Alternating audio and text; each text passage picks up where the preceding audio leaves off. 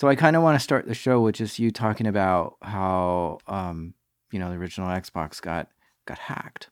Mm-hmm. Sure. This is Bunny, or at least Bunny is his hacker handle.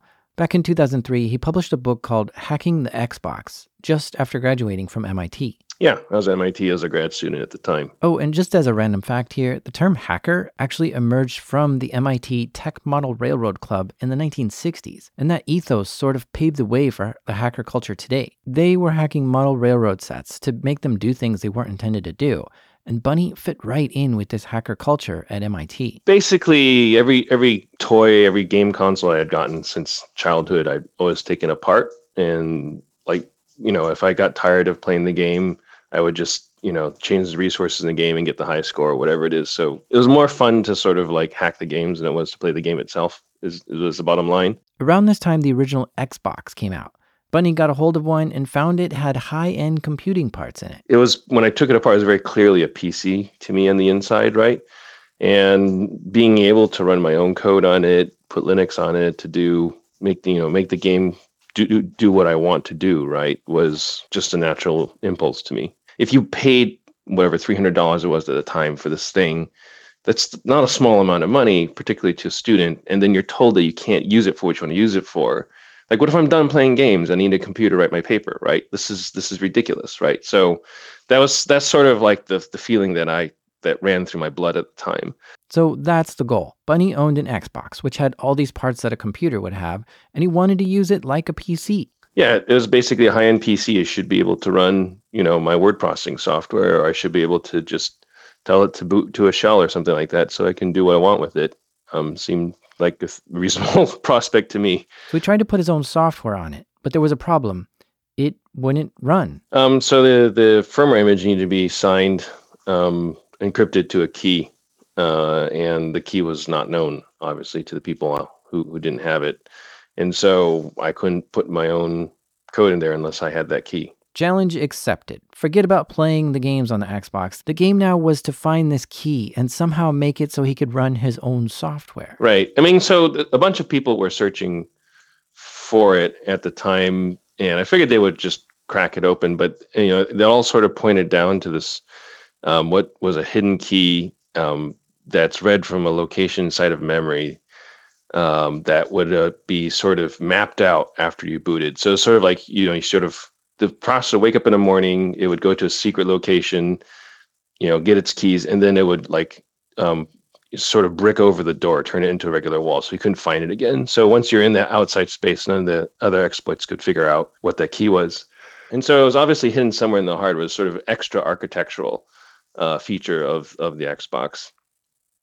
And since I was a hardware guy, doing sort of research on hardware at the time, this sort of played into my alley, so I started poking around. After a lot of research, Bunny had an educated guess that this key probably travels over a specific wire or bus. And he tried to figure out a way to sort of sniff the data that was going over that bus. Simply put, I built a little circuit board that could capture the data going across that bus and log it to another piece of hardware that we could use for later analysis. And then essentially, as you know, when we sort of boot the device, we could watch the, you know, that secret ROM going to the CPU, and then, you know, observe the key embedded inside that secret ROM. And this worked. He captured the data, which looked kind of like it could be a key. He tried using the key in different ways to test some code, but it wasn't working. But then he used the key with a certain offset, and shazam, the whole thing started being decrypted. I had to pinch myself. I mean, I couldn't believe it. And then I was like, this can't be. Like, this had to be a mistake in the code. Couldn't be right, you know. And so then I just double checked. And I was like, holy cow, this is it. Like, this is the key. I couldn't believe it. I think it was like 4 a.m., right? And so my girlfriend was asleep already, and so I wasn't going to bother her, right? But I was like jumping out of my skin and like couldn't like, you know, scream and shout. So I, you know, I sent a note into the IRC forum that was on at the time, and other people validated it that it was correct. And then the next day, I saw my PhD advisor and told him about it, and that's when he informed me about the DMCA and all the consequences that could have happened as a result of this. And I was like, oh my God, I didn't even realize this was like I didn't realize this was like a thing.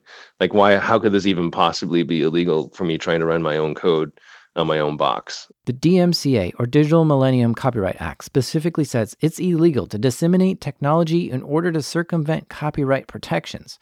But the excitement of cracking a key on the Xbox was thrilling. Bungie kept tinkering with it and eventually got the Xbox to run Linux, which was a victory in this little game he set out to play. But now there was this looming issue that this whole thing might be illegal. Bungie, being a good MIT student, wanted to do the right thing. We want to do the whole responsible disclosure thing, like, you know, sort of tell Microsoft about the problem, you know, figure out the right way to present the research, you know, that sort of stuff. And so for several months, it went back and forth with lawyers and whatnot to try and figure out what was the right way to disclose the research without, you know, doing it irresponsibly. Bungie and Microsoft came to an agreement. Microsoft said, you can publish your report, but... It was basically just don't share the key, right? You know, you can tell how you did it and, you know, what the research was and all the methods, but just don't print the exact key. Okay, that's reasonable, right? Bungie started writing about how to reverse engineer the Xbox, but he had to make a choice on where to stop with all this hacking. I kind of wanted to avoid anything that could be perceived as unlawful, particularly because I wanted to go public with it and I wanted to share the results of the work, right? So you can't really play it both ways. Either you go white hat or you go black hat, right? And so I just solidly decided I was going to go white hat on this one. So one thing led to another, and Bungie ended up writing an entire book on how to hack the Xbox and reverse engineer it. He ended up actually self-publishing the book and sold it through his own website. And guess what? It became fairly popular. Drive up to the post office with I had this old Maxima sedan, you know, filled floor to ceiling with books in envelopes, and they kind of like, oh, it's that guy again, that weirdo with the car full of books. And they bring out a big, whatever the rolling cartons are, and I would just dump it all in there. And this book inspired many hackers to learn how to do this and to take this so much further. I think the problem that every technologist faces is that every technology is potentially dual use. This happened with the atomic bomb. You know, some people thought they could, you know, create an energy source for humanity, and other people saw a weapon. I think there is a responsibility of the technologists to consider potential ethical ramifications of what they do, but it's also not the place of the technologists to deprive all of humanity because they solely judge that, you know, a technology may be used one way or the other. It's just something you have to be aware of, and the disclosure and how you educate people how to use it. You know, we didn't say, oh, yo, man shouldn't touch fire because fire can lead to burns, right? It also leads to cooking and heating and staying alive, right? So, you know, the question does keep me up a lot at night, but at the end of the day, some people are going to do what they want to do, right? And I you know, who am I to say what's right or wrong? And, you know, over time, sometimes things will evolve in a direction you can't control, but, you know, I think to each their own at that point in time. It's like, you know, there's only so much you can do to sort of, you know, control destiny, right?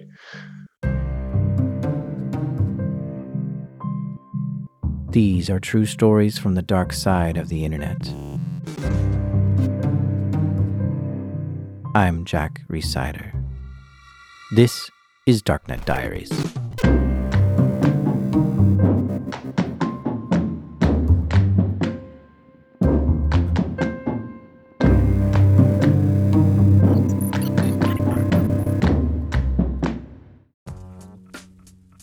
This episode is sponsored by Mint Mobile.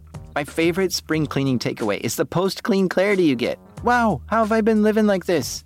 It's kind of like when you find out you've been paying a fortune for wireless when Mint Mobile has phone plans for $15 a month when you purchase a 3-month plan. Wow, how have I been affording this? It's time to switch to Mint Mobile and get unlimited talk, text, and data for $15 a month.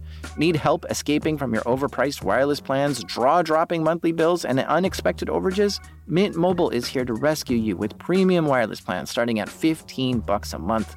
All plans come with high-speed data and unlimited talk and text delivered on the nation's largest 5G network. Use your own phone with any Mint Mobile plan and bring your phone number along with your existing contacts. To get this new customer offer and your new 3-month unlimited wireless plan for just $15 a month, go to mintmobile.com/darknet. That's mintmobile.com/darknet. Cut your wireless bill to $15 a month at mintmobile.com/darknet.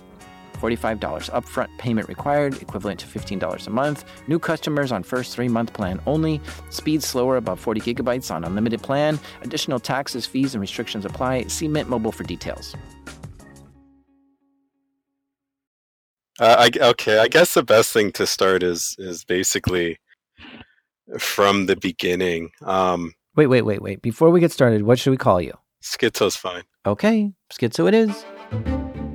Schizo was a member of the Xbox hacking crew called Team Avalanche. It was big in like 2009. Oh, and I should give a warning somewhere at the beginning here. This episode and the next episode, they're explicit in nature. There are a lot of cuss words in these two. The second one gets dark. We're going to talk about drugs and depression then. But if you can make it through that, holy cow, are you in for an amazing story. It's so amazing, I can hardly believe any of this.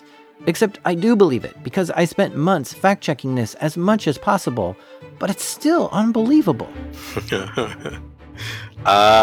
Jeez. Team Avalanche is a collective group of hackers and hardware enthusiasts. Let's put it that way. The main focus there was Xbox. There were, some members that ventured into different areas.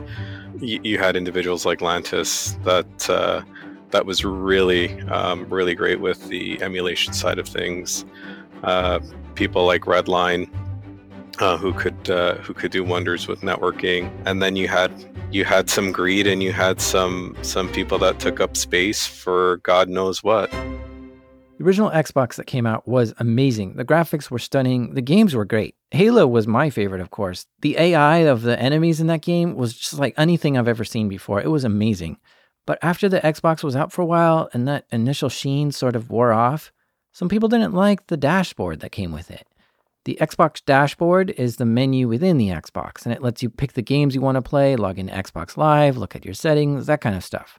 And the stock dashboard just wasn't enough for this group of hackers, so they got together to try to make a better dashboard.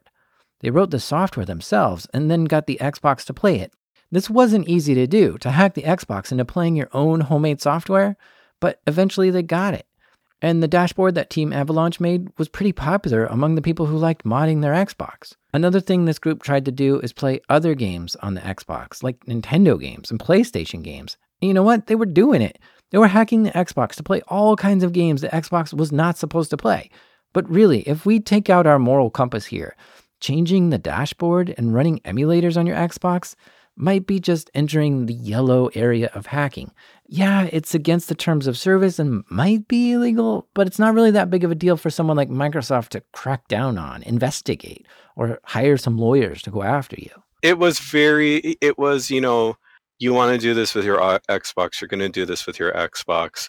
But it was never a malicious attack on anything. It was a hobby. So Team Avalanche tinkered and toyed with getting the Xbox to do all kinds of things.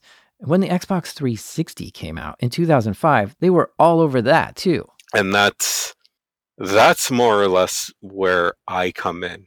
During that time of the OG Xbox scene, I was more into the Sony and Dreamcast scene. It wasn't only until the 360 scene that's where I came in with Team Avalanche. The Xbox 360 architecture was more secure than the original Xbox. Remember how Bunny was able to sniff that key off of one of the buses on the Xbox? Well, the 360 made it so the key never left the chip that it was on, making it impossible to do what Bunny did. So all new methods for getting custom software to run on the Xbox had to be done. Team Avalanche figured this out and built a custom dashboard for the 360. A few things were released publicly for other people to also do, but a lot of hacking was just kept secret within the group and wasn't publicly shared. Obviously we ruffled feathers, but we weren't there to play pirated games. Obviously, ultimately, when majority of people that will do this want to do that, I was more than happy playing CPS3 games and Super Nintendo games and XBMC on my OG Xbox. Then I was more concerned about playing a pirated game. So you kind of get the feel of what Team Avalanche is up to, right? They're figuring out how to mod the Xbox, take it apart, make it do things it's not supposed to do. One of the members of Team Avalanche was named Rowdy Van Cleave. He was 38 years old, living in California. Howdy got so lucky. Hold on. I call him Rowdy, you call him Howdy. I call him Howdy. Okay, but he goes by both? He goes by both. Howdy was at the right place at the right time. Howdy had a friend who had access to a recycling facility. So this is like an electronics recycling facility. Computers often contain a lot of toxic components and need to be disposed of properly. And Rowdy heard there were Xbox DVD drives for sale at this facility cheap. So he went down there to take a look. And while he was down there, he found a couple of Xbox 360 motherboards.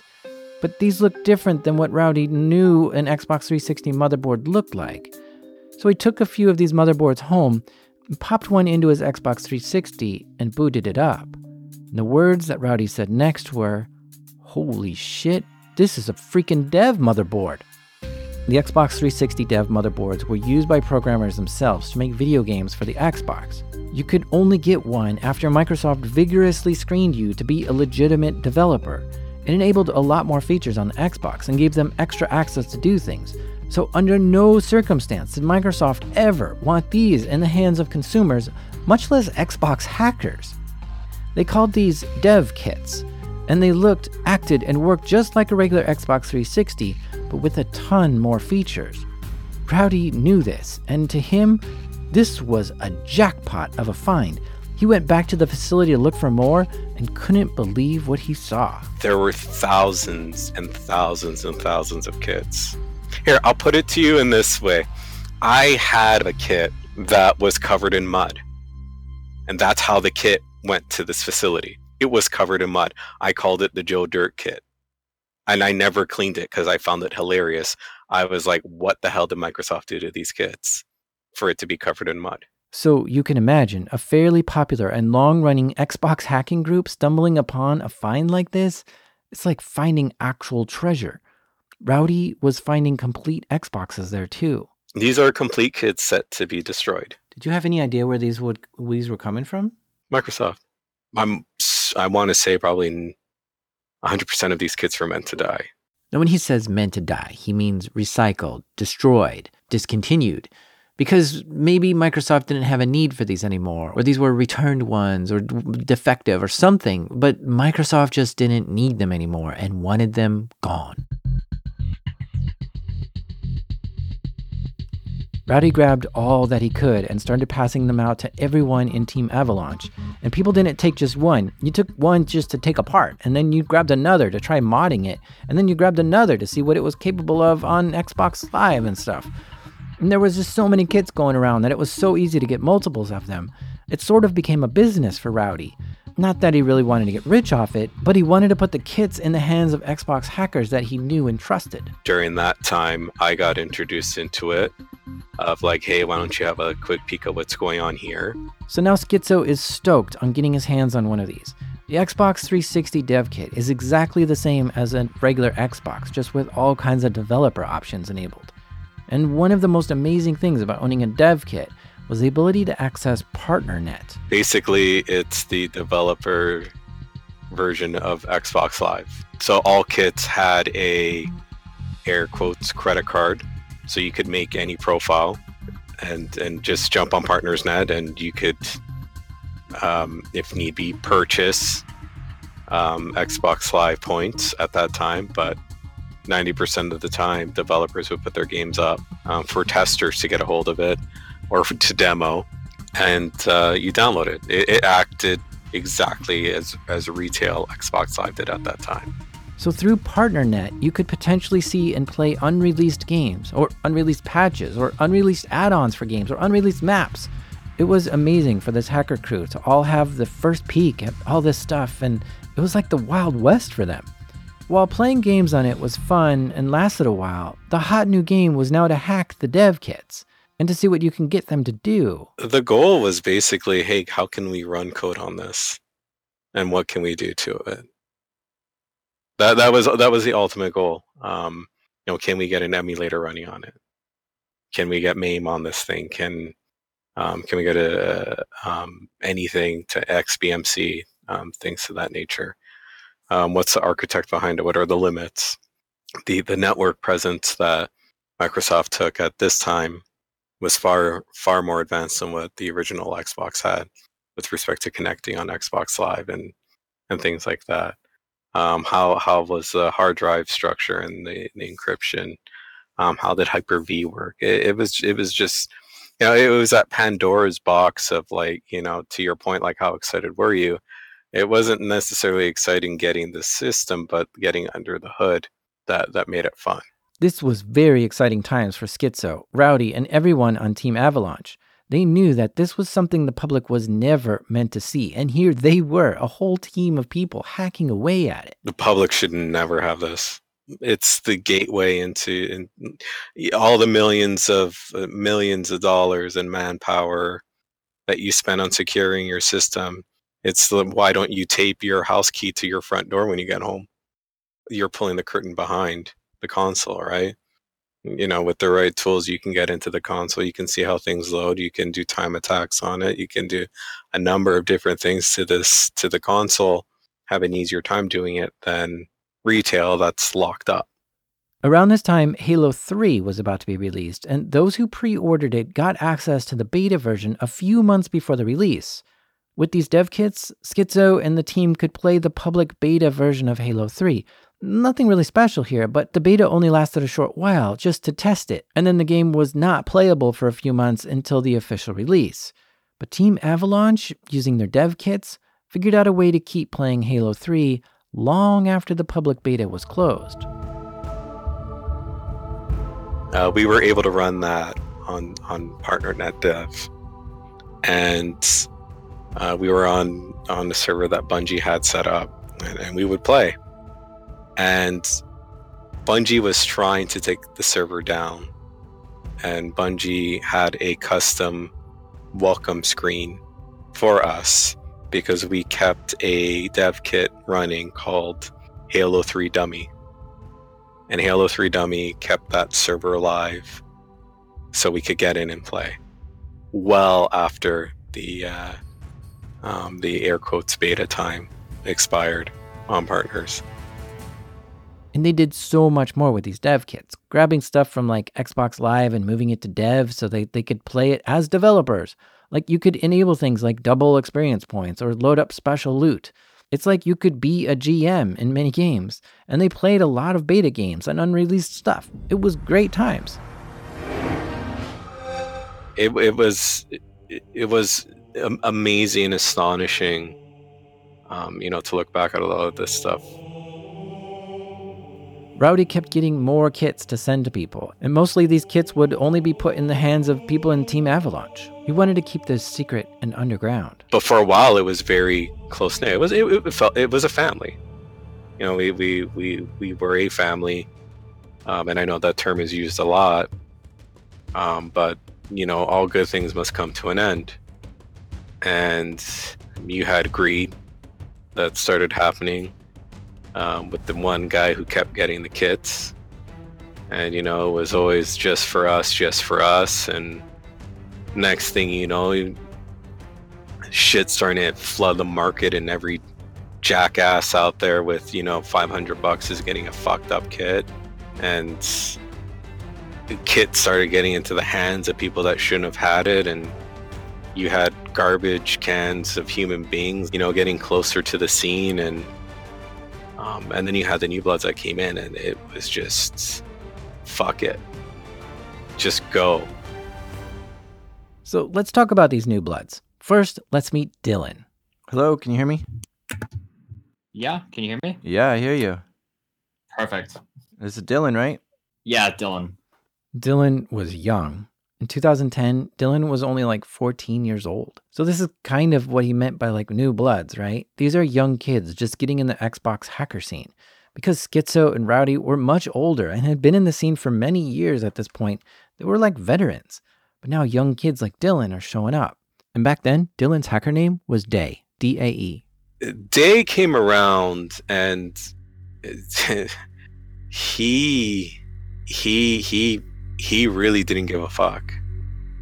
He truly did not care. Okay, Dylan, what is like one of your first hacks? I got suspended twice during high school for actually getting to computer networks I probably shouldn't have gotten into. Whoa. And that's, I think it was the kind of, it was the thrill of, you know, knowing what's behind doors that kind of got me into it. Look at this recipe. Young kid, doesn't care much about the rules, loves video games and the Xbox, loves hacking, and is hungry to learn more and do something crazy. Combine that with a high level of curiosity and someone who has like always on energy, you get Dylan. I think back then it was just not knowing what you can and can't do. So just not being told, you know, this is wrong kind of doesn't necessarily go past a, you know, teenager's mind. So I think I just, you know, liked the thrill of it, and it was kind of like a rush. So it was like an adrenaline rush every time I got into something. And, you know, seeing things that I shouldn't have seen, it was probably, you know, that's kind of what makes you want to do it even more. And Dylan was so fascinated with Xboxes, he wanted to learn how to hack it. So yeah, he starts joining Xbox hacker forums and hanging out in the chat rooms and getting to know who's who in the scene. And there's another person who showed up in the Xbox hacking scene around this time too. So Diane all set up? We ready to go? I just hit record. Yeah, she just hit record, so we're good to go. So let's start out with you telling us your name. Like, what is your name? So my name is Sanad Nesheiwat. For some reason on my birth certificate, the doctors messed up and put my middle name and first name together. That's why it says Sanad Ode Nesheiwat. But it's just Sanad. So Sanad grew up playing console games and loving them. Yeah, I was definitely a hardcore gamer. I mean, I had Dreamcast, PlayStations, and, you know, I've been gaming since I was about 8 years old. I didn't really get into like the whole hacking thing up until the Dreamcast came out. That's when, you know, I really started getting into things. And Sanad is a hardware guy. Well, I mean, I like taking things apart, figuring out what they do, and trying to, you know, modify them in ways that will benefit me. When he was younger, he had like a soldering iron, oscilloscope, lots of chips, electronic parts everywhere. At one point, I asked him a question about electronics, and geez, he just went like off the rail, crazy deep on me. Listen to this. So what a BGA station does is it has heat plates, and it shoots up hot air from the bottom and hot air from the top, and it allows you to take the chip off and clean out the solder and put brand new solder balls on it. Okay, you get it right. Sanad is passionate about electronics. He's a hardcore gamer, and he loves breaking things just to open them up and see what's inside and how they work. And he loves Dreamcasts and Xboxes and these kind of things. And Sanad was deep in the console hacking scene. At one point, he and a friend created a launcher that would run pirated software on the Xbox. But his friend started telling him about the Xbox dev kits that were going around in the scene at the time. His friend said, hey, you guys can totally, you know, use dev kits to make your launcher a lot smoother, and you can debug it in real time, and so on and so forth. So I was like, all right. So we put together a PayPal donation account, and a bunch of people donated. So I was actually able to get everybody on the team a dev kit through Rowdy. And, you know, that's when I first got one. There was something absolutely magical about being a console hacker in like 2010 and getting an Xbox dev kit in the mail. This was something you weren't supposed to have. This was forbidden. And here Sanad is, opening it up, eager to plug it in and play it like it's a doorway to a magic kingdom. Oh, what fun he could potentially have with this. My first dev kit, I actually bricked within like 2 hours. But luckily, I had made a flash dump of it before even messing with it, and I was actually able to revive it. Once he got it up and working again, it was amazing. Going on PartnerNet was phenomenal. Like, imagine going on Xbox Live, but everything that you download is betas, and it's all free. So many unreleased games were available to play. Correct. Like, for example, when Sonic 4 Episode 1 was going to be released, they had it on PartnerNet almost a year before it came out. This was a magical time in Xbox history. Oh, it was great. I mean, being able to play stuff before everyone else, that's a rush, you know? It was really, really, really cool at the time. After knowing Rowdy for, I want to say, almost a month, he he started telling me about this program that Dave had. Ah, yes, Dave. He's one of our main characters in the story, so let's talk about him now. He lived in Toronto, in Canada, and was only around 16 years old at the time. He was finishing up high school and was planning to go to University of Toronto after that. Even though he was young and a new blood to the scene, he was fascinated with video games ever since he was 3 years old, and he taught himself how to program along the way and make web pages. Dave was an Xbox hacker, and he had been buying dev kits from Rowdy, doing all sorts of cool stuff with them. And what it would do was it would actually parse the XML file for PartnerNet and allow us to download files that were hidden on PartnerNet. It was a little bit more complicated than just parsing an XML file, but what happened was that this allowed this small, tight-knit crew to carve even more content out of PartnerNet, allowing them to see unreleased maps or extra features not even devs wanted other devs to see. It wasn't enough to just have access to beta content, but now they were starting to get access to pre-beta content. Dave had a way of attracting people to him. He was good at socializing with other hackers and making friends online. Once people started finding out that he had Xbox dev kits, they liked him even more. David was finding a way to mod Halo 3 and post some of his findings on halomods.com. A guy named Anthony was fascinated with David's posts and started chatting him up online. David started trusting Anthony, so he sent him an Xbox dev kit, and together they figured out how to do more Halo 3 mods, like they were able to jump higher and alter the way the bullets looked.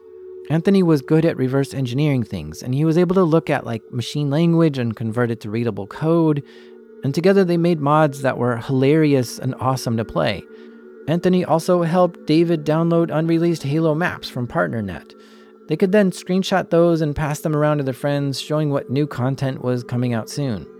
Anthony and David grew close and would often chat long into the night, talking about video games and hacking Xboxes, and they were finding some really impressive hacks. And then David would post some of these mods online, and this would help him rise in popularity and make even more friends. Okay, so the Xbox scene was pretty big, but the people who actually programmed, for example, or released any programs or did anything, they were quite small. And David made a name for himself where he was known for this guy who did the kind of Halo, mods. He could change the variables of a game. And I think that's what kind of drove me to, he's a, very good name there. He's got a very good background with programming. He's talented. So I guess that's where I kind of had some sort of level of trust, as to say, for him. Dylan, being young and impressionable, looked up to Dave as some cool hacker guy in the scene. Dylan wanted to be part of the scene. At some point, David found a weird way to make some money off these hacks. Someone found a vulnerability on the Xbox 360s. On the bottom of the Xbox were a strange set of pins known as JTAG. These JTAG pins would allow devs to debug the Xbox to fix problems with it. Well, someone figured out that if you put a mod chip on these JTAG pins, it would enable you to do various cheats in the game. So kids all over were getting their Xboxes modded with these JTAG hacks, which would allow them to cheat in their Xboxes. And this was all fun, but the cheats really didn't work that well on Xbox Live. But David figured out a way. By using his dev kit to start a game lobby on Xbox Live, people could then use their systems to join and use the cheats. For instance, Dave would start up a Call of Duty online game with his dev kit, and this is where people from anywhere in the world could then join together and play the game. But Dave's lobby was set up so people would be able to join it and cheat, like walking through walls, jumping higher, or having 100% accuracy. While this was fun to play, Dave was seeing how kids were going crazy over these hacked lobbies that he set up. They loved playing them, because if you were the only hacker in the lobby, you had an unfair advantage over everyone else in the game. And Dave realized the only way you could do this is through his dev kits, making those hacked lobbies. So he decided to start charging people to join these hacked lobbies. It started off on like websites like Seven Sins and, a whole bunch of sites where like a bunch of, Call of Duty gamers would hang out and stuff that wanted to actually cheat. So they just started advertising on there, and they would, invite people into infected lobbies, and they would, charge them a fee for it. We're talking like $100 for 30 minutes of playing as a hacker. This was working. Dave was pulling in sick cash with this. He thought that it was probably a lot of kids taking their parents' credit cards and using that to play in these games. It was crazy. He was making so much money, it allowed Dave to take his girlfriend out to like upscale restaurants and stay at $400 a night hotel rooms. Okay, you saw that your online friends were doing this. Did you ever try making money off of one of these paid lobbies? I did lobbies for one night. I made $1,000 off it, and then I was like, I'm not doing this anymore. Why would you stop? I mean, that's a pretty nice $1,000 in one night. Well, I mean, the whole thing behind it, it's, you know, kids using their parents' credit cards and stuff like that. Like, kids would literally steal their parents' credit cards just to get their lobbies, you know, just to basically get all their stats up and everything. Eventually, Microsoft figured out that people were using the JTAG pins to hack like this, and they issued a fix making the JTAG hack completely unusable. This put an end to Dave's little money-making scheme. And following that, Activision, the makers of Call of Duty, sent a cease and desist letter telling him they're not happy with these little hacks. But Dave just kind of shrugged this off and said, quote, I mean, it's just video games. It's not like we're hacking into servers and stealing any information, end quote. But that soon changes. And you know what? Everything that's happened so far is small potatoes compared to what happens next. So stick around, because it's going to get so much better.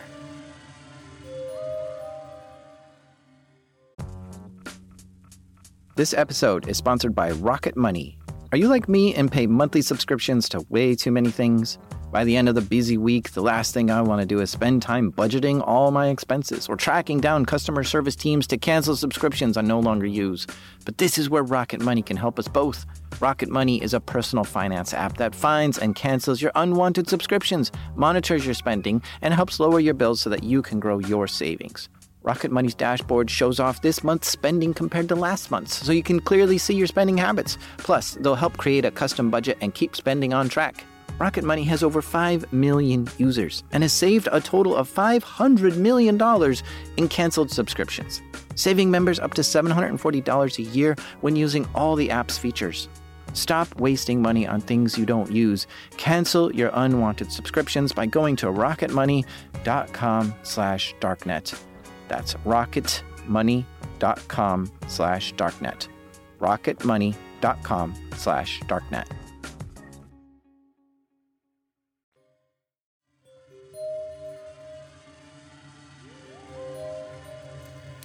Things are about to kick into high gear with his team, and it all starts with Dylan. Okay, yeah, so I was quite a good friends with someone in the scene. He went by the name Gamer Freak 1727. Dylan was still only like 15 years old at the time and was online friends with someone named Gamer Freak, and somehow his friend got a hold of a database dump for an online forum to a website that discusses video games. My guess is that his friend or someone else found the vulnerability in that bulletin board and exploited it and stole the user database, but didn't really know what to do with it after that. Just one day he gave me this list and went, oh, you know, I don't know if it has any use, but, you know, maybe you can come up with something out of it. This was a list of gamers, their usernames, emails, and plain text passwords. This was very fun for Dylan. If he wanted, he could at least log into the forum as anyone on the list. And that's cool, but maybe there's something more he can do with this. I went, okay, so who is important on this list? He looked down the list of email addresses and saw some of the users had email addresses from Epic Games. Now, Epic was the creator of the hit games Unreal and Gears of War, and they're a massive video game company, and this caught Dylan's eye. Let's see if they reuse passwords. He found another gaming wiki and tried to log into the wiki using one of the logins from the list he got. And I was able to log into that. So that, you know, kind of narrowed my list down to how many of these accounts that were employees actually did use this password for something else. Here I kind of pivoted to, okay, let's see if they have a personal accounts linked to these. And I actually stumbled across a one IT employee there who actually I kind of found his Gmail account. At this point, Dylan has logged into the Gmail account of one of the IT employees of Epic Games. And while in this inbox, he looked through different emails to see if he could find passwords or logins to anything else. Which actually gave me I guess, the keys to the castle, because that password was what he used for his work email. Admin 060606. Being a kind of young teenager, I think it was probably late at night, possibly early morning, because I believe I logged into his email directly after, like, his work email, and I went, oh my god, this worked. I can't believe, you know, I got something out of this. And I guess, yeah, it was an adrenaline rush. Now, Dylan has a valid login to someone in the IT department who works at Epic Games and can log into Epic's network with this login. I go back to Gamer Freak 1727 and I say, okay, we've got something. I managed to actually find some passwords that were obvious.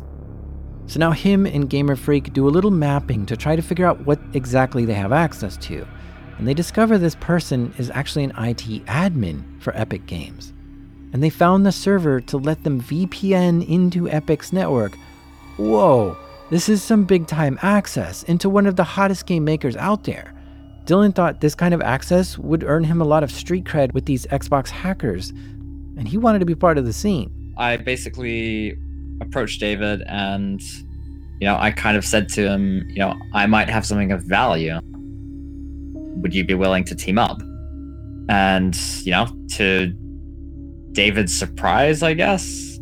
I mean, I don't think he would have normally been approached that way. I don't think someone's just going to go, hey, you know, I've got the keys to this. Would you like to, you know, take a test drive? So Dave is curious with what Dylan has to show them. They do a Skype session, and Dylan shows David the access he has to Epic's network. And together they poke around in it. So during a kind of Skype session, we were kind of searching for their things, and we found, oh, there's all this source code.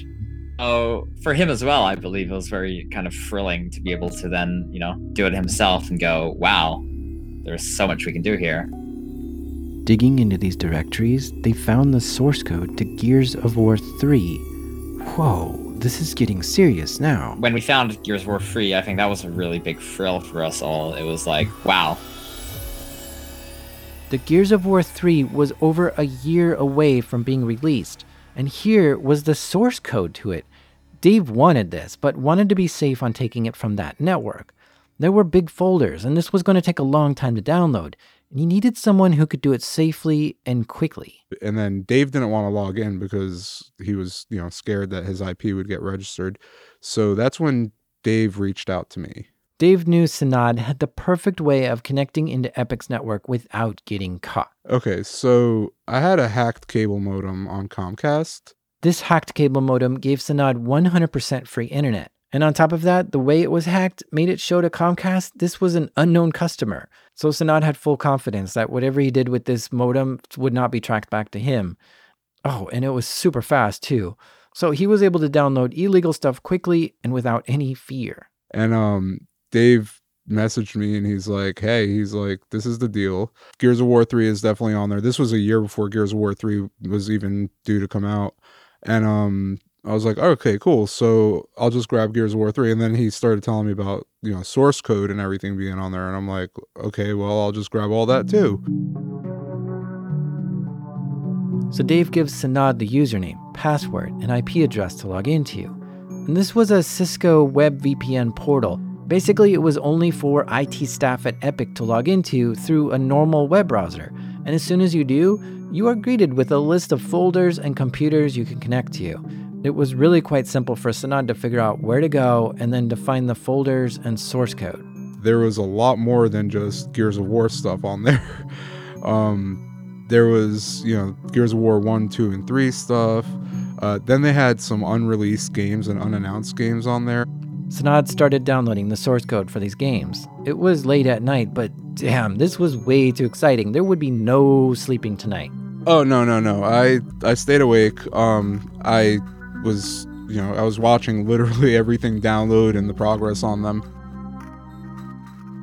The second that Gears of War 3 finished, I put it on my dev kit just to run it for a little bit, just to see what it was like.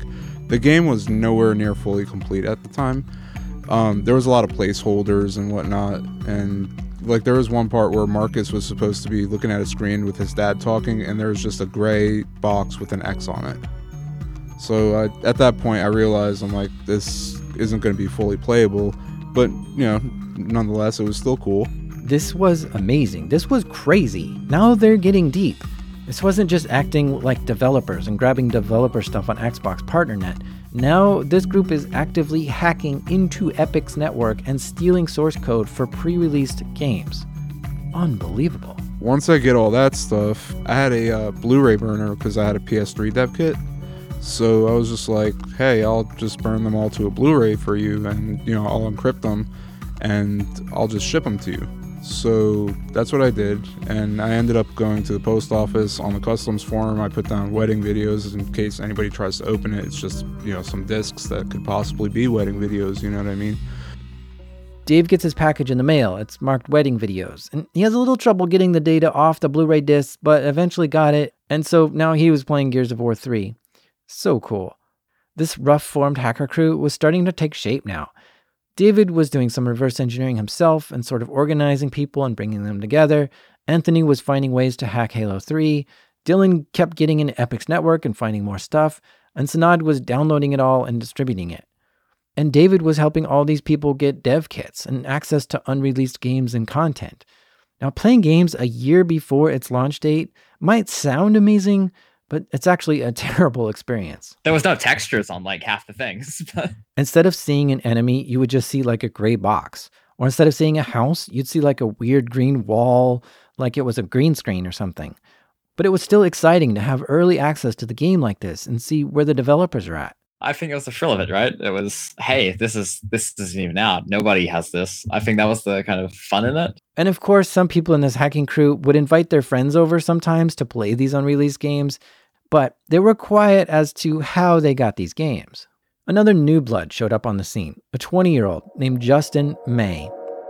He wanted to buy an Xbox dev kit from Dave, and Dave sold it to him. So Justin went by the moniker MTW. MTW is a skid. He is absolute garbage. He is the guy that wanted to be famous. And this is a guy that went to fucking PAX and got arrested. Okay. Let's back up here for a second. Justin was living in Wilmington, Delaware at the time, and was there in the Xbox hacking scene trying to help out wherever he could. Like, for instance, Rowdy had an obsession with grabbing as much stuff as he could from PartnerNet. If they changed the game's fucking font, for example, title screen font or some shit like that. He would spend all day fucking refreshing partners looking for something new. So Justin was helping Rowdy download this stuff, which got him into this circle. And Dave was able to get a dev kit to Justin, and Justin was becoming part of the scene. He was majorly involved in a lot of this. A lot of the times he was actually the one doing things alongside, you know, I was probably using my computer, screen sharing, TeamViewer, whenever we wanted to use at the time. I think I TeamViewed a lot, and I just, gave him access and went, go for it. But the crew noticed a strange coincidence with Justin. They'd all been playing Gears of War 3, the game they stole from Epic, and they were keeping it very tight-lipped amongst themselves. But when Justin got access to the game, just a few days after that, it showed up on the Pirate Bay for anyone in the world to download. Nobody knows for sure who leaked the game, but this wasn't good, and it suggested Justin might have leaked it. Epic saw their unreleased game was out there in the wild and freaked out. Epic called the FBI to open an investigation to try to figure out how this happened. And during that time, Dylan and Sanad were in Epic's network, downloading the latest builds of Gears of War 3 and still poking around. Dylan was still in the inbox of that IT employee that he hacked, looking at emails, reading them, and one day he came across a chilling one. So yeah, we saw, oh shit, they've got the FBI involved. Epic was working with the FBI to see how Gears of War 3 got leaked. Emails were going back and forth between the IT admins and the FBI, and Dylan and Sanad were reading those emails because they were in the IT admin's inbox. They were talking to each other, and the FBI agent was like, oh, I don't see any intrusions. I just see some malware from like South Africa or something like that. And I'm just like, okay, so they're not onto us, so let's stop while we're ahead. I mean, I was definitely a little freaked out. I told Dylan, once we saw that, I was like, look, they don't know that we're in there. Let's just kind of stop logging in and let's let things die down. And it was an unspoken rule with all of us, which was, don't poke the bear, because you don't want to draw any unnecessary attention. Around this time, the Penny Arcade Expo, or PAX, took place in Boston. At this video game conference, you could play new games, have huge LAN parties, and see the latest stuff from game makers and hear talks from industry leaders. Of course, members from the Xbox hacking scene were curious to know what was there. And since Justin lived in Delaware, he headed over to PAX and told the gang he'll be there. And when that happened, Howdy was at my place. Howdy was staying over at my place. And Schizo and Rowdy were on the West Coast, so they couldn't see what was going on at PAX, but they knew Justin was there. So Rowdy knew Sanad had Justin's phone number. Rowdy was like, hey, can you call Justin and, I'll talk to him. And I was just like, why? He's like, I don't want him knowing my number. I'm like, all right, whatever. So I three-way Justin in. Justin doesn't even know I'm on the phone at this point. He just thought it was Rowdy calling him. So Rowdy tells him, he's like, look, try to connect to their network wirelessly. If you can't, just don't worry about it. And he was like, oh, okay. Just kind of giving him the BS, okay, whatever type of thing. Because maybe if you're on the same wireless network as some of these big game makers, you could get access to something cool. But Justin couldn't really get on that secured wireless. But just imagine Justin there, an Xbox hacker, walking the expo floor full of video game companies, all sharing their latest demos and giving everyone sneak peeks at upcoming releases. He's got to be looking for an opportunity for something to steal or grab to bring back to the boys. But day one goes by and nothing happens. On day two of PAX, Justin goes back. He finds a booth of a video game maker demoing a game that isn't out yet. The game was called Breach, and they were demoing it on a couple of Xbox dev kits that the game company had. Justin waited around the booth for an opportunity. When one of the employees went to the bathroom, this left the booth short-handed, which gave Justin a window. He quickly jumped behind the booth and pulled out his laptop. And he decided to try to plug a hardwired Ethernet cable into his laptop and tried to steal a game off of one of the dev kits. It was working. The download started, and he was pulling the game off the dev kit right there in front of tons of people at PAX. He got 14 megabytes in, and the other employees saw him and started chasing after him. The expo security quickly saw what was going on, and they started chasing him through the expo. The police were then radioed to help too, and together they caught Justin and threw handcuffs on him and started questioning him. There was a few people there that we knew that said, he was saying, I know people, they're doing bigger things, I know people. He gets arrested, and I informed Rowdy, and I said, look, he's dead. We sever all ties with him. No one talks to him. If you talk to him, very brief. Anything going on? No idea, man. Yeah. Oh no. Once you got picked up, I said this to everybody. Let's be smart about this. He got arrested. He's gonna say some shit. Just don't risk it. This rattled the group of Xbox hackers. Justin knew a lot and potentially was sitting in police or FBI custody. And that's a scary thing to be facing for a 21-year-old hacker. What secrets might he be giving up? How scary were the police to him? In the kind of hacking world these guys were in, trust is all you have with one another. You're a band of brothers, because if one person talks, it could bring down the entire crew. And so everyone was wondering if Justin was going to talk. Would he tell the FBI or police anything? Was he given any kind of option to give up information to, keep him from going to jail? Did the cops try to threaten him with long-term prison times? We don't know. Nobody knows. Don't get it twisted. I said the motherfucker was a snitch from the start. I told Howdy that. I told Shitbag Speedy that. I told Red that.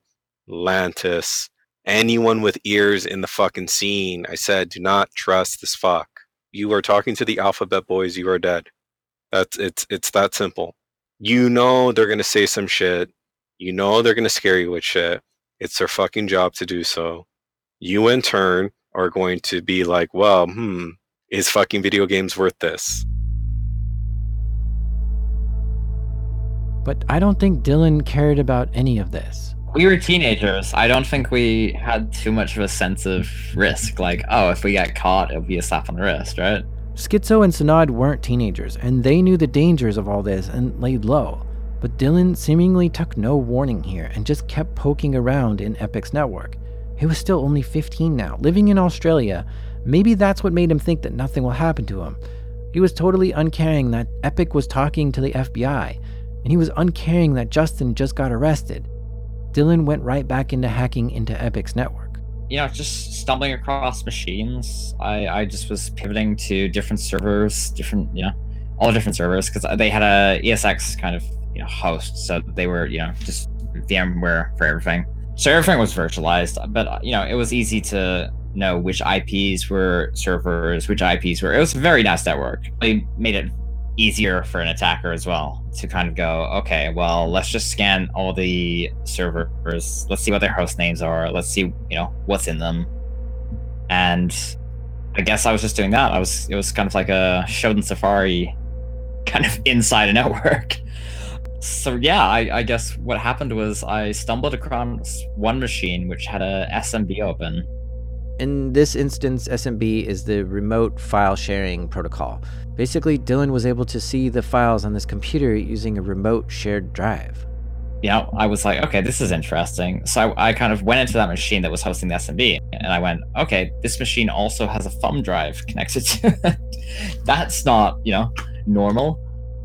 And yeah, just lo and behold was this password list, which, Exhibit B, the keys to everything, you name it, it was on that list. From the IP, what the server did, what the server name was, the root password, everything. Whoa, this is the master password list that the IT department used to access everything. Administrator accounts, root accounts, the IP addresses, the host names, the passwords. It was all neatly presented on this list. This is like a golden map to everything. This gave him a lot more access into Epic's network. And this gave Dylan a huge adrenaline rush to see all this, which now gave him new energy to explore more of the network. Yeah, you're not backing down from that. You can only go further, right? It was now a daily ritual for Dylan to log into Epic's network and look around, totally fascinated and curious with what they were doing in there. In fact, at one point, he even got to physically watch what was going on in the office. As I said, I was doing a lot of IP scans. I went and jumped onto their employee PCs, their conference room PCs. One day it was just like, okay, I'm going to jump on a conference room PC. And I was like, oh, there's a webcam. And I believe I actually watched the sun come up and people walking, the door was open and I just watched people walking around. And I was like, oh, okay.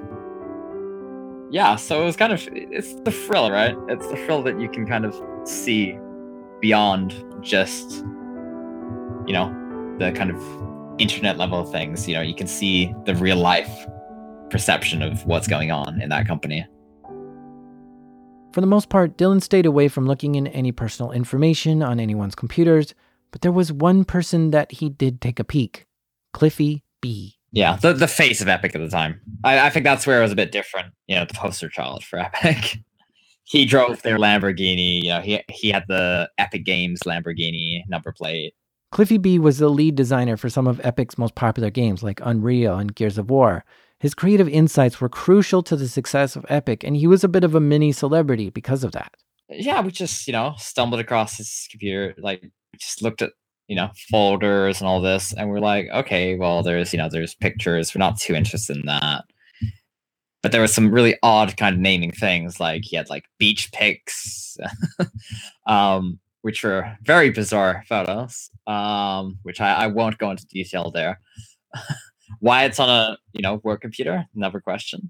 But then he had what he called the Lambo tunes. These were just his, mixtape, I guess, for his Lambo. There was a lot of K-pop out there.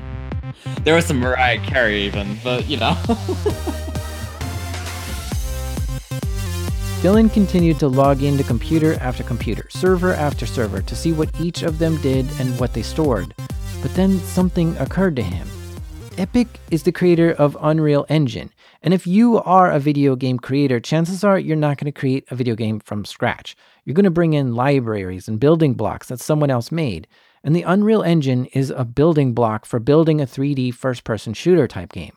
It handles all the collisions, movements, health, and objects for you. You just need to program it to make it look however you want. The Unreal Engine is a massively successful game engine and is used by many huge game companies.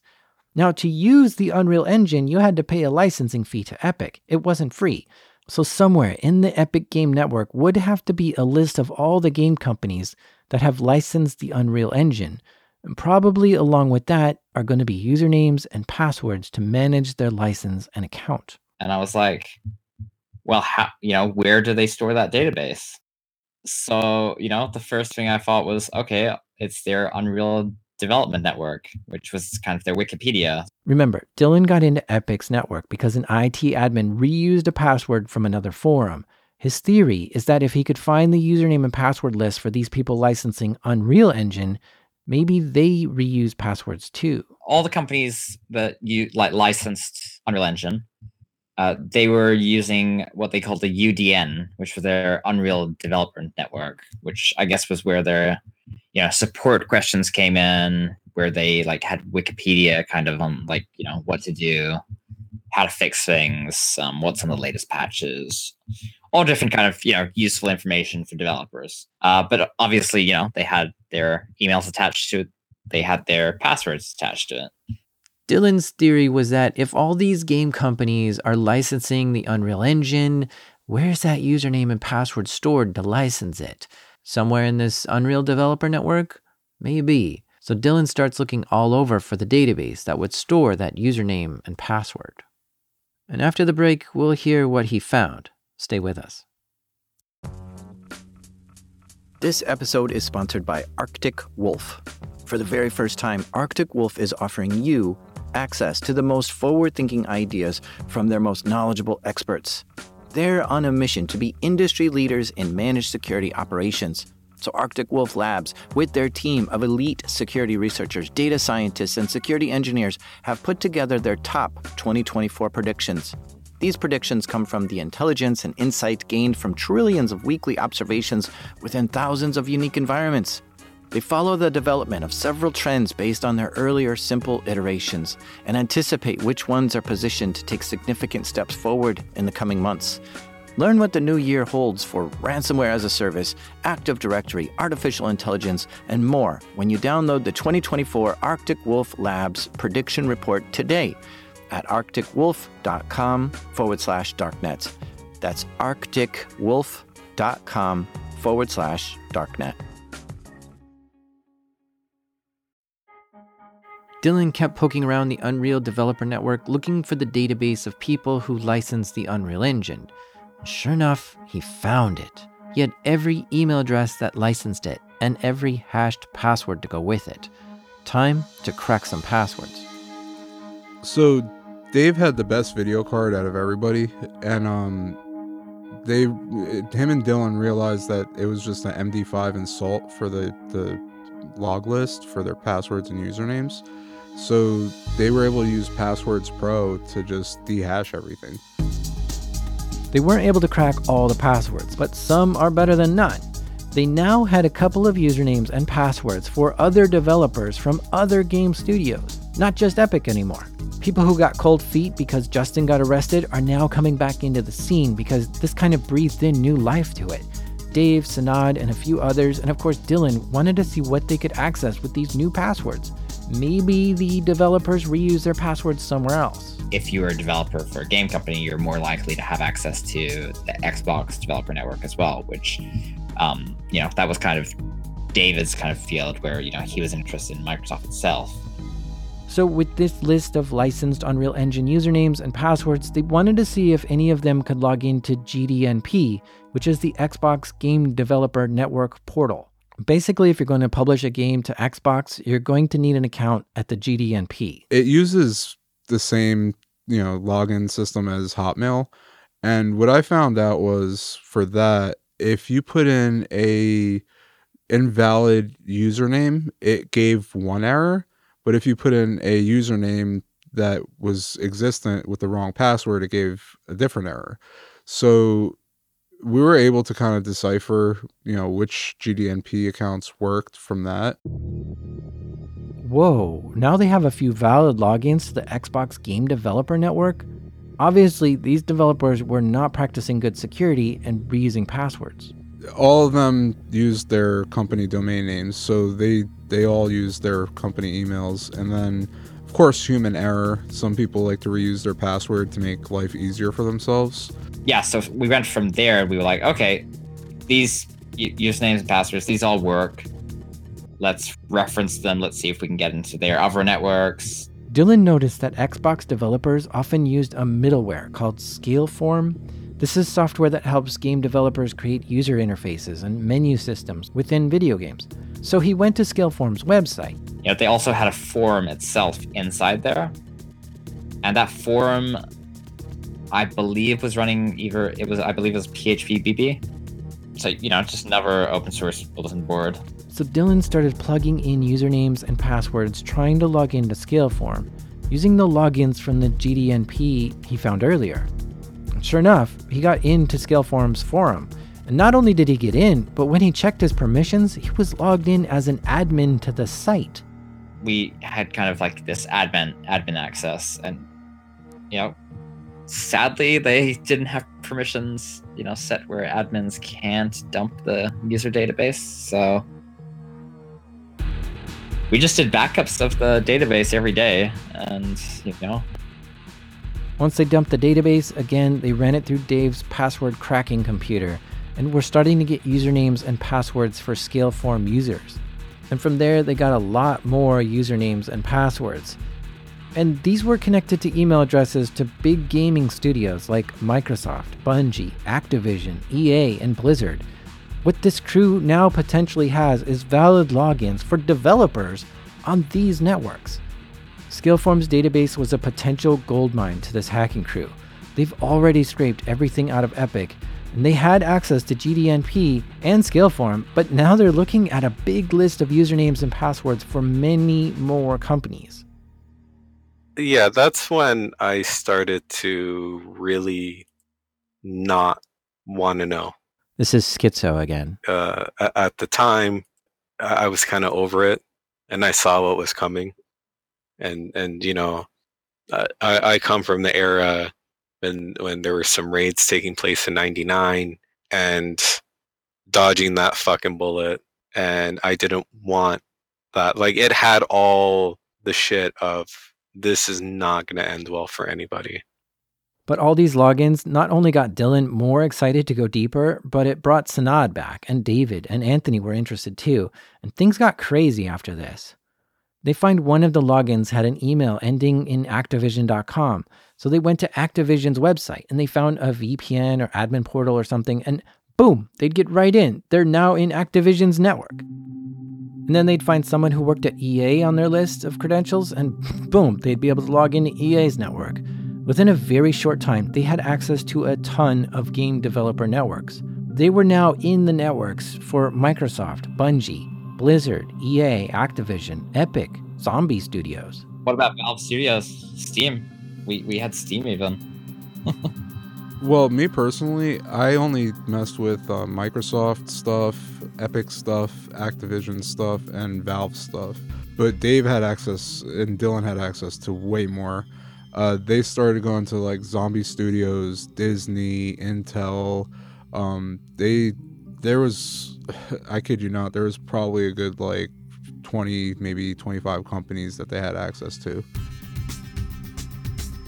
And of course, each company that they would gain access to would be a huge adrenaline rush. They were on fire, getting into one network after another. And when they'd get into the video game company's network, all they were looking for were unreleased games that weren't out yet, and what they could download and play before anyone else. My whole thing was no taking money, no selling stuff. And see, this is the problem. The more companies they hacked into, the more games they got, and the more amazing it felt. But they were only able to share how amazing this was with like their 4 or 5 people in this small circle of trusted hacker friends. But this excitement was so hard to contain that every now and then someone did leak something. And when that would happen, this little hacker group started rising in popularity. More and more people wanted to join up. Suddenly, there were 2 new members of the group. Austin Alcala, Nathan LaRock. Austin was a high school kid from Indiana. Nathan was homeschooled, living in Maryland. Nathan had already done some successful hacks and had a knack for creating in-game gold out of thin air. Austin and Nathan worked together to connect into Zombie Studios Network. It's a game company, and they just wanted to look for anything good. And they ended up stealing stuff from the U.S. military. Okay, so how they got into that was, it wasn't exactly hacking into the U.S. military. They went into Zombie Studios, which was contracted to make the Apache helicopter flight simulator for the U.S. military. And they had a tunnel between the U.S. military and Zombie Studios. So that's how they were able to get that Apache helicopter flight simulator. Austin and Nathan had stolen the source code to the flight simulator for the Apache helicopters.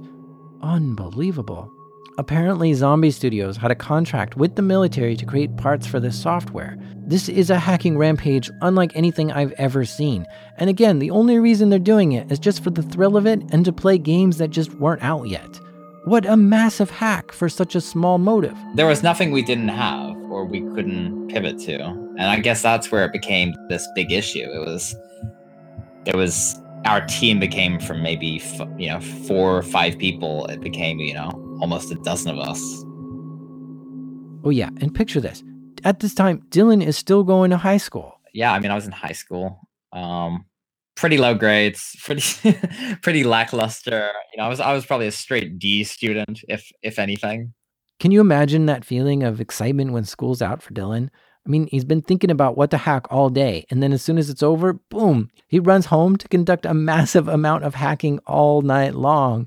Dylan was barely able to pay attention in class at all because it just seemed so boring compared to what he was doing online. He was even failing his computer class. So back then, computing classes weren't what you get now. They weren't as involved. You didn't get your, certifications. You didn't get any of that. All you got was, hey, let's go on a computer. Let's do this. Open this. Let's make that. And I never really came across as a guy who really, gave two shits about that kind of stuff, if I can say. I was in a class full of people who had no prior interest in IT. And I would say I was smarter than even the IT teachers themselves. Yeah, that's a good point. Imagine being like an expert dancer and taking a beginner dance class with a bunch of people who don't want to learn how to dance. You'd be bored out of your mind. These hacks went on and on for months and months. David started getting a little worried. There had been too many digital tracks left all over. He told the group, quote, "If they notice any of this, they're going to come looking for me," unquote. But he was too enthralled with his access into all these networks and just couldn't stop at this point. David accessed Activision's network and poked around looking for games to play, and he found a pre-released version of Modern Warfare Call of Duty 3 and grabbed it and shared it with the group so they could play. And these hackers would sometimes let their friends come over and play some of these games. Oh, yeah, no, totally. Like, all the people I knew, like, in the real world, we were, like, they would come over and hang out with me, and we would play pre-release games all the time. But I would never give anybody anything, because I just, who's to say somebody didn't want to, sell their dev kit or something that they acquired from me, and next thing I know, there's more stuff leaked online. Oh, was this blowing your friends' minds that you had this? Oh, yeah. No, it totally did.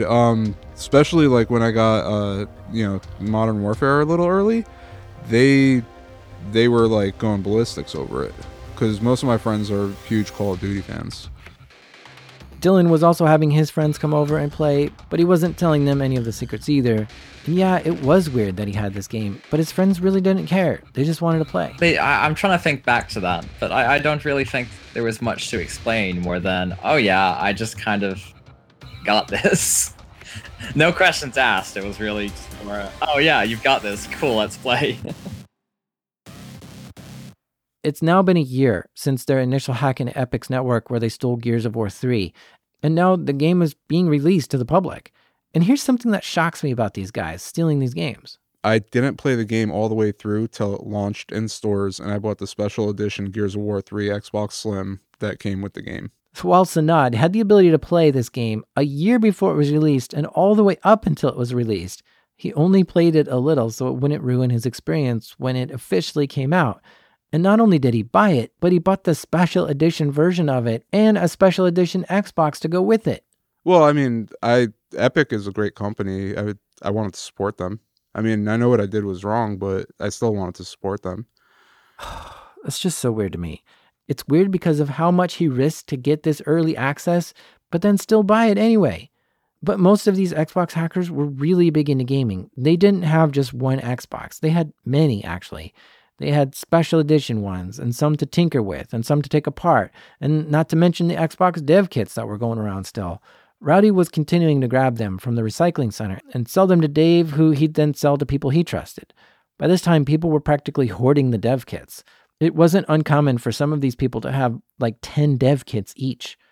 And remember, the dev kits were fully playable Xboxes themselves. And during all this hacking, every now and then there'd be a hint that the game companies were onto them. I remember I was on Partners playing some shit and my console got bricked. And I told Howdy, I'm like, Howdy, I think they're doing something. And he goes, nah, it's probably an old kit, yada, yada, yada. So I plugged in another kit, bricked. Within seconds, bricked. Plugged in another kit, bricked. Like, we had their attention, or they had their attention. You know, there was something had to have been done, and it was out of control. And by the way, Schizo had so many Xbox dev kits that bricking 3 of them was not even close to a big deal. He had so many more that this was like not even a worry for him. But none of this would slow the group down. They continued to infiltrate, exfiltrate, compile, and play stolen games from video game companies.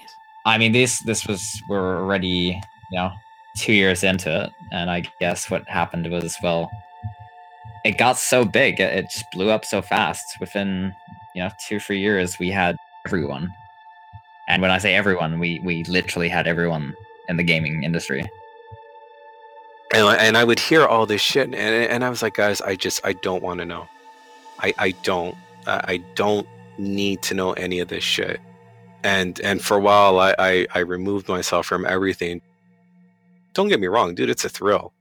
You getting shit, it's a thrill. You breaking into something, absolute thrill. But at what cost? And I had talks with certain people, like, just get out, focus on school. I'm going to sound like that PSA ad, but focus on school, focus on making money legit, and worry about something stupid like, where am I going to go on vacation?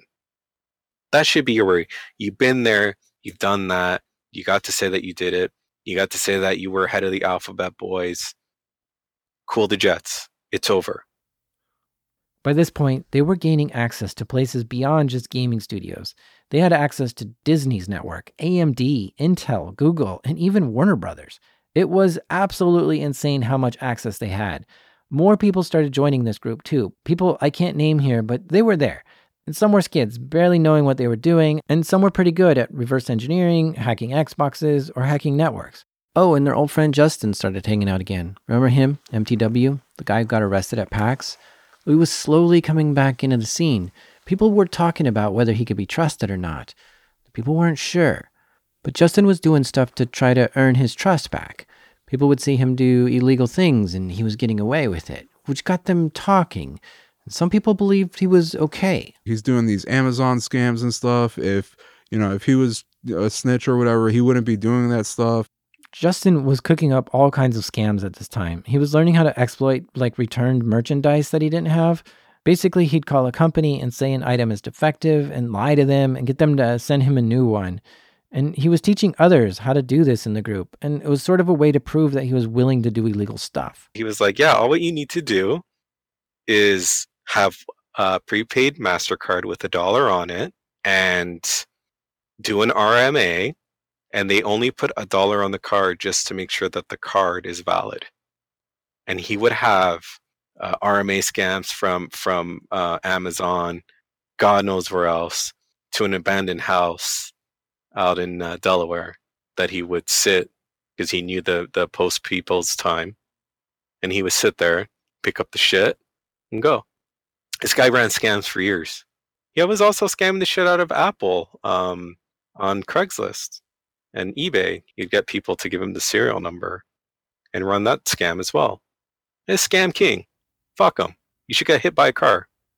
So just to go over some of the members of this group again, we have Rowdy, who's selling Xbox dev kits like crazy now, Schizo, who's just trying to stay low and out of the scene altogether, Dave, who's organizing a lot of this and modding and hacking and cracking passwords, Anthony is also participating in a lot of this and doing some reverse engineering, Sanad, who's trying to reverse engineer the Xbox and downloading a ton of stolen data on his hacked cable modem, Dylan, the teenager in Australia, who's just wreaking havoc on everything, and Justin, who may be a little hard to trust, he's teaching people how to scam.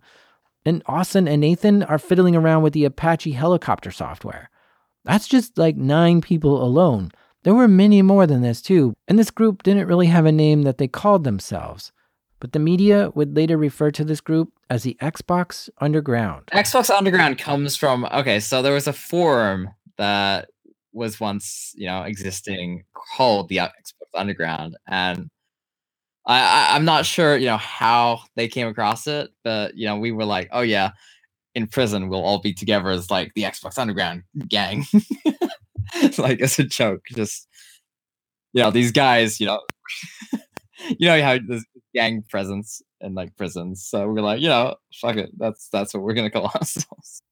Things were getting bigger and crazier with this group. They had hacked into practically the entire Xbox gaming industry, and they had access like nobody else had. By this point, it's grown so out of control, and there are now dozens of people with all serious levels of access into networks, and each day they're digging further into it, showing each other what they found. There's no safe way to come back down from this. Everyone is too high from the adrenaline of stealing these things and trying to one-up each other. Being online, hanging out with this group was so different than whatever real-life world experiences people were going through. It was like when they sat at the computer late at night, they were wearing a mask, and they take it off to go out. But if you wear that mask more than not, it's really hard to start taking it off. It becomes more a part of you than you. And this can't end well for anyone, and it doesn't. This story isn't even close to being over yet. Everyone knows there's going to be a crash. But every developer will tell you, it's not about avoiding the crash. It's about being able to safely recover from one. Are you ready for their crash? If so, join me in the next episode to hear how this operation gets terminated unexpectedly.